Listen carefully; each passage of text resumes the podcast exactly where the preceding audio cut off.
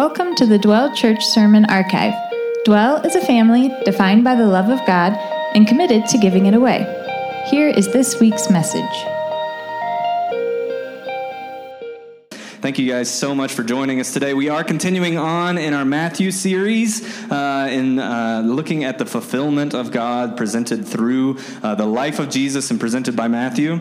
Uh, it's been an amazing series so far. We're still in the Sermon on the Mount, actually. We're in or Matthew chapter 7 right now, as Danielle just read. And today we're talking all about judging. Now, uh, I don't know about you guys, but you ever get one of those like lines from like a movie or a TV show stuck in your head and it just like refuses to leave? Uh, there's this line from Stanley Hudson, one of the greatest characters of all time from The Office. Uh, I think the most important show of our generation in a lot of ways, right? Uh, the Office, he's like, uh, he really wants to get on jury duty, right? And he's like tried his entire life, and he's like, man, ever since I've been 18, I've been trying to get on jury duty. And then he says, and this just, this lives in my head constantly. I think about it once every six weeks. I don't know why. It just pops up in my mind. Uh, he says, man, sitting in an air conditioned room downtown, judging people while my lunch is paid for, that's the life. And I feel like that's how I feel about judging, actually. It's like a really appealing thing. I crack that joke every time. We have these things called church planner assessments that I get to help out with. New church planners come in, and they're like, Josh, do you want to help? And every single time I go sitting around in an air conditioned room while my lunch is paid for, judging people, yes, sign me up. And no one laughs. Everyone hates it. They're like, it's not judging. It's we're an assessment. It's good. It's healthy for everyone. It's good. It's not, yeah. They don't like it. I crack it every single time, regardless. Uh, but I think we all sort of get this whole like judging thing like innately, right? And what Jesus says here is like, hey, you shouldn't be judgmental people. And it's great because, as you know, Christians have a reputation of being the least judgmental people in society, right? Like, we as followers of Jesus, everyone's like, good, there, here comes a Christian. At least I won't be judged now, right? Like, isn't that kind of the sense that you guys get from the culture at large? Christians nail this, right? We're the non judgmental people. Everybody else is super judgmental, right? No, that's not the case. In fact, I live with a lot of Christians. I know a lot of Christians. I hang out with a lot of them, just like you guys, actually. And you guys are pretty judgmental. And in fact, I'm judging you a little bit for it right now, which puts us in a weird spot, right? Because now I'm sort of stuck in this weird judgment loop. Now I feel bad about being judgmental, but I'm judging you for being judgmental. Is that a fair judgment? I don't know. We could get lost here forever. I'm not going to dwell on that too, too much. Here's what I'm actually aiming for today to get myself out of this loop. I am arguing that non judgment should actually be a uniquely Christian posture. That non judgment should actually be something that we are known for, and it should be so special and significant to who we are as believers that people might one day be able to look and be like, hey, Christians are actually the non judgmental ones.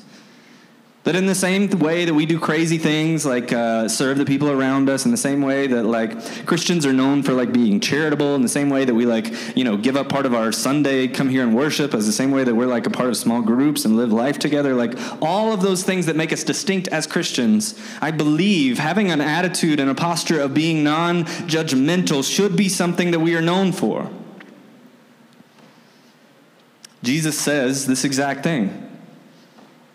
He says in verse 1 of chapter 7 Judge not that you not be judged. For with the judgment you pronounce, you will be judged, and with the measure you use, it will be measured to you.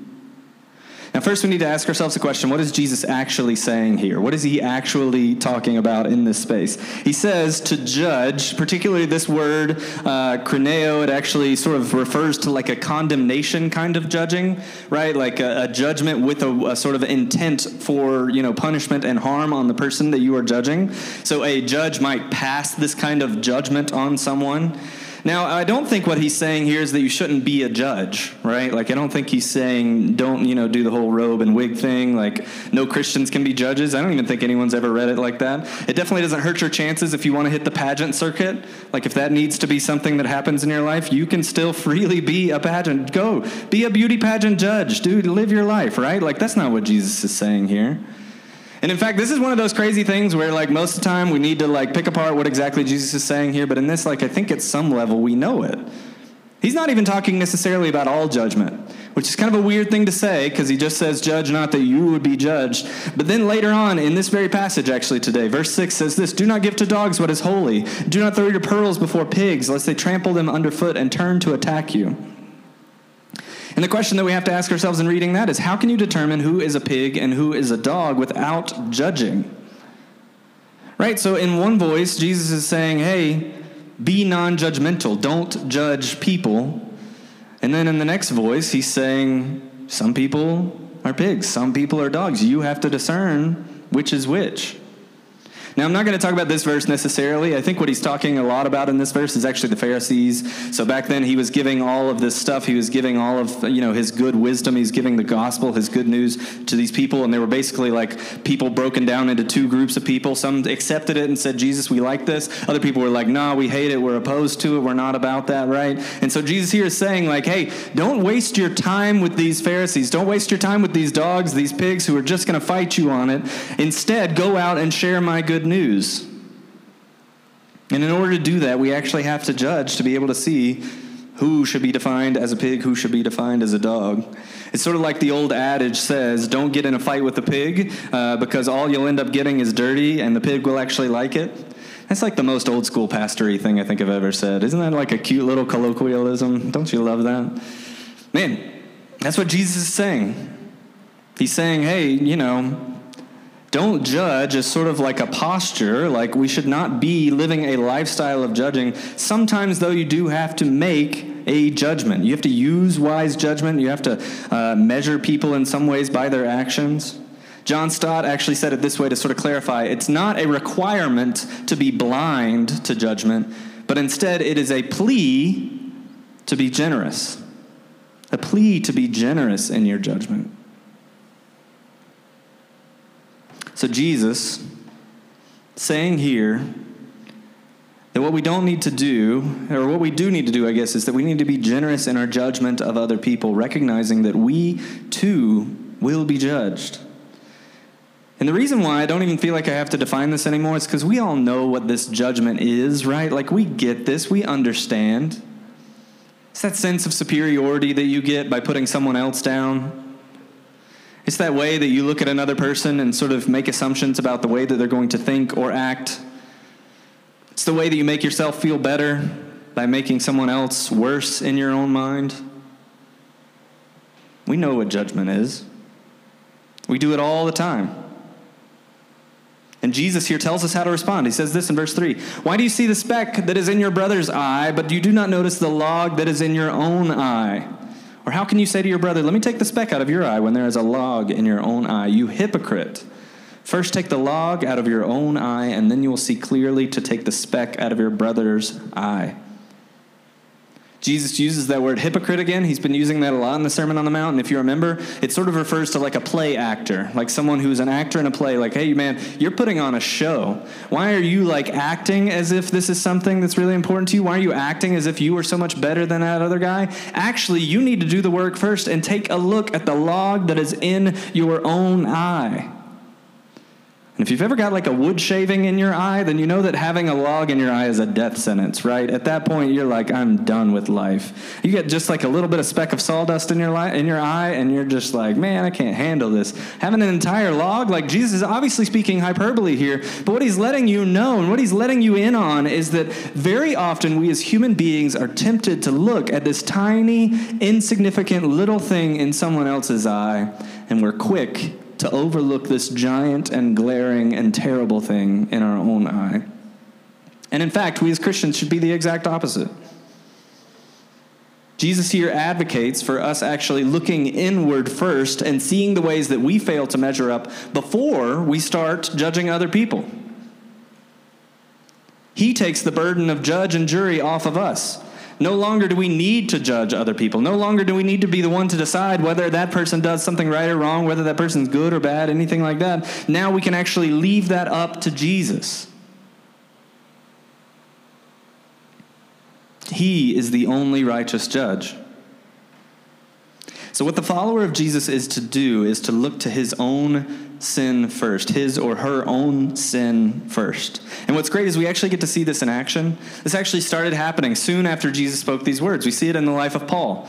You guys know Paul, right? He wrote most of the New Testament, or more of the New Testament than anyone else.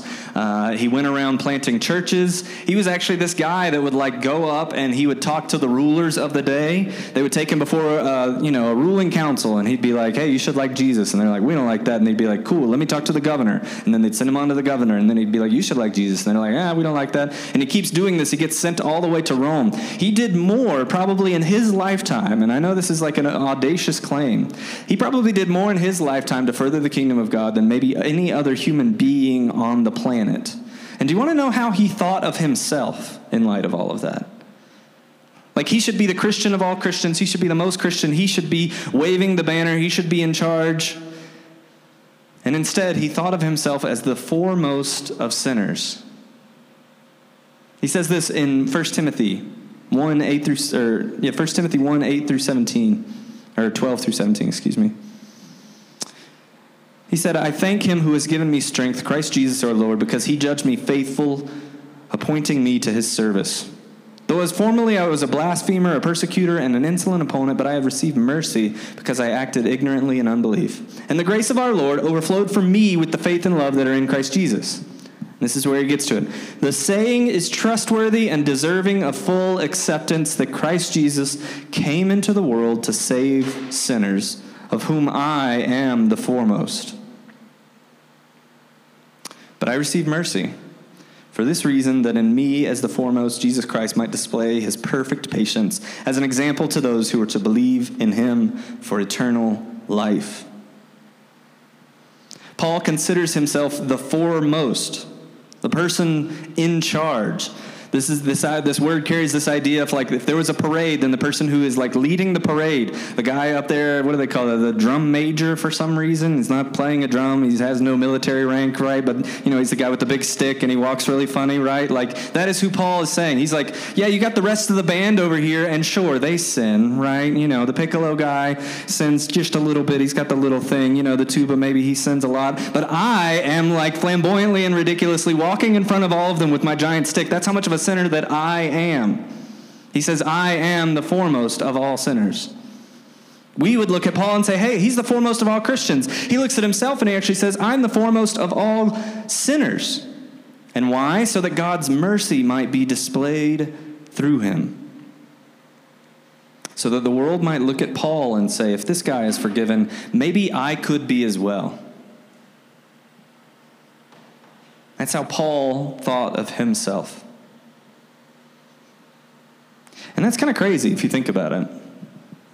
Then you combine that with Jesus' admonition here to tend to your own sin before you start recognizing it in other people.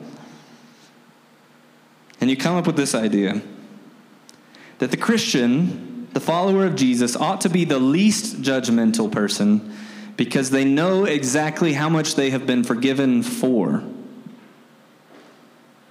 like an awareness of exactly how many times and how much you have actually sinned, an awareness of the cost of that, that Jesus had to die on the cross for that sin, an awareness of all of the judgment that should be given to you and instead is given to you as forgiveness, should actually make you the least judgmental person in the entire world. A recognition of your own sin should make you less inclined to recognize other people's sin. The bizarre thing about Christianity is that beautiful scripture, that gospel story that tells the truth of the fact that Jesus Christ died on the cross for your sins and for mine, is the exact same story that also reminds you that you do have sins, that you have a log that's stuck in your eye, that you have ways that you fail, you have ways that you reject God's goodwill for your life, you have ways that you harm yourself and you harm others, and all of that crushing weight should make our salvation that much sweeter, right? Like knowing that can only make us better followers of Jesus Jesus, but it also should make us less judgmental of the people around us. Now, in listening to this, we have to be a little bit careful. Uh, there's been a temptation, I feel like, to misconstrue this a little bit. Because at its root, what I'm saying is think a little bit worse about yourself, and you might think better about other people. And if you take that too far, it becomes this like self-deprecating cycle where you're like, "Man, I am just the worst." Like if it incapacitates you from being able to even serve Jesus, then you're obviously doing it wrong. That's not what I'm recommending here. That's why something that we say here at Dwell is actually so important. We say you are defined by the love of God. That is the most important thing about you. That is the most important thing about me is that Jesus loves me and Jesus loves you. And so when that becomes your principal identity, no longer do you have to decide, well, am I a good person or a bad person? Because you are just simply a person who is loved by God. You are not a person who is better than your neighbor. You are a person who may have done even worse than them, but you are loved by God. You are not a person who's like totally worthless because of all the terrible things that you've done. Because, in fact, even in spite of those things, Jesus actually loves you. And that means that that other person that you're tempted to judge is neither better nor worse than you. They are simply a sinner loved by God just like you and me. That should radically change the way that we live our lives.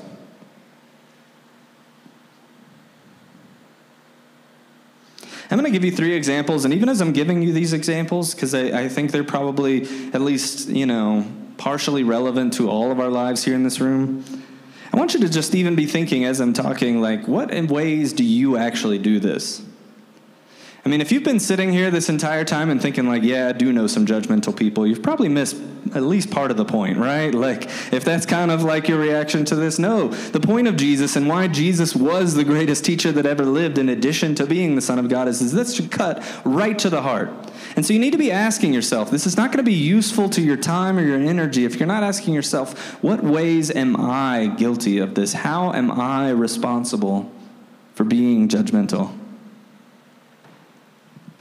In relationships, this might be one of the most important things that you can put into practice. I think it's true if you are married. I think it's true if you have a roommate. I think it's true if you even have friends. A marriage or any type of relationship is going to work best when you both consider yourself to be the lucky one in the relationship. It's easy for me. I think everyone that has ever met Sarah and I is like, man, that guy, he, he worked it, right? I don't know what he did to trick her or what kind of shystiness has gone on in the background. She's a much better person than him, right? And I think actually, uh, I, being the prideful and arrogant one, have that temptation to like believe that that's not true. When in fact, actually, a relationship is going to work best when you both go into it thinking, man, I am lucky to have this person. I am lucky that they even choose to be with me. Because when you recognize your own faults and you recognize the ways in which you fall short, it's going to make you think more highly of other people. And when you're doing that log and speck work, that means that you are quick to recognize your own faults and slow to recognize the faults of others. And if you were married in this room, tell me how many thousands of arguments that would have actually solved. Right? Like if in just the moment of when you're like super frustrated, you sit back and you go, man, maybe maybe I'm actually wrong in this situation. Maybe I've done something wrong. Do you want to know how it works out in my life? And I feel like this is probably just as true if you have a roommate. Like, uh, even if you're not married, I get really mad at like things like the clothes are not folded or something like that. When I have been like letting some dish soak in the sink for like two days, you know what I'm saying? Like, and yet I'm over here like, man, I wish somebody would clean this house. This is crazy. And then I'm like, I'm the one making this mess. Like, why am I not taking part in this? That work to slow yourself down and recognize your own faults might actually be the most helpful thing that you can do for any relationship that you're a part of. At work, this non judgmental attitude should wholesale change the way that you relate to others. At work, we are always in such a rush to minimize our own failures and make a huge deal of the failures of others. We're in a hurry to minimize our own failures and make a huge deal of the failures of others. This is not only not helpful for you as a human being who's trying to follow Jesus, it's only going to be toxic in your own soul. But imagine if you're actually the boss. Like, is this the type of employee that you want? Like, why is it that we have decided among like the business world that this is like an appropriate culture? We're like, yeah, just, you know, take other people down so that you can climb ahead. Like, nobody wants that. The boss doesn't even want that, like, tattletale that's like, this guy is terrible at his job and I'm actually really good. Nobody really desires that. And we're fooling ourselves. We built this sort of perpetuating culture to believe that that's actually the way that we need to get ahead. Instead, would it be so much more appealing? Like, imagine you're the boss. Wouldn't it be so much more appealing to have a person who's constantly recognizing their own mistakes and failures? And trying to be better. A person who's encouraging other people, who believes that they can do better, that they can be better than them. Finally, think about this as we respond to just general culture. Now, I hate using like a loaded and kind of buzzy term like this, but I'm going to do it anyway. I'm sorry about that. This idea of cancel culture, I'm not really sure what it is, and I'm not really sure if we have a clear definition of necessarily what it is. But I'm not really sure. I'm, I'm, not sure of a lot, as you can tell from this sentence. I don't know that Christians can actually be a part of the canceling side. Like, I'm not really sure that that ends up being an option for us. How can we be sort of non judgmental and take part of this, like, well, if you said the wrong thing, if you did the wrong thing, you're out? And it's not just the people that we typically associate with cancel culture either. We're getting into a world where we're just increasingly tribal. And the second that you like say something that doesn't fit within our circle, then we have to push you out of our circle and be like, you're terrible and you're dead to us. We don't believe in you anymore. If we are Christians, we truly believe that we can change, that people can change, that Jesus can change people's lives.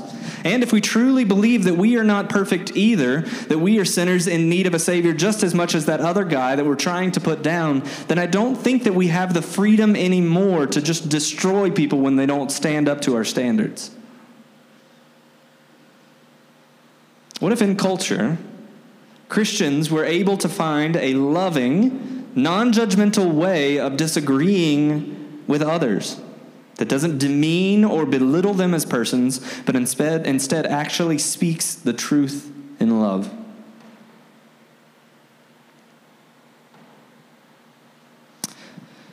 To conclude, I want to leave us all with a simple challenge to go and live your life differently. Go and live your life this way. Live in a non judgmental way. I don't know who it is that you're judging. Maybe it is your best friend. Maybe it's that person that you're the closest to. Maybe it's that person that you uh, live down the hallway from. Maybe it's that neighbor. Maybe it's that person at work. Maybe it's your brother or your sister or someone else in your family. I'm not really sure who it is for you. But at the end of the day, if we hear these words of Jesus, if we trust Jesus with our very souls, with our entire lives, then we ought to be able to trust him at this and live in a less judgmental way. Go and do what Jesus says. Go with the supernatural power of the Holy Spirit compelling you to be able to live this. Go with the grace of Jesus forgiving you for when you slip up. And go with the understanding of the gospel that you have been forgiven for so much already. You've already been forgiven for things that you're going to do. And so you ought to be able to forgive others. Would you pray with me? Dear Heavenly Father, I pray that you could turn us in, that you could supernaturally change us into being a non judgmental people. God, that you could give us a picture that is different from the one that we have been given, that is different from the life that we have been living, God, that you could actually show us what it means to live a non judgmental life. God, we know that you have the power to do this in our lives, even when we don't have that power ourselves. God, we know that you can make this change in us even when we can't do it. And so we are putting our hope and our faith and our entire lives in your hands, asking you to do more with them than we could ever ask or imagine. God, change our hearts even in this time. God, we love you. We thank you for loving us. It's in Jesus' name we pray. Amen. Thanks for listening. We hope it brought you closer to Jesus and more in touch with the world around you. Being a Christian in today's culture can be hard. Fortunately, He gives us the gift of community through His church. So we would love to invite you to join us for one of our Sunday morning gatherings or for one of our weekly small groups. All the details you need can be found on our website, dwelldenver.org.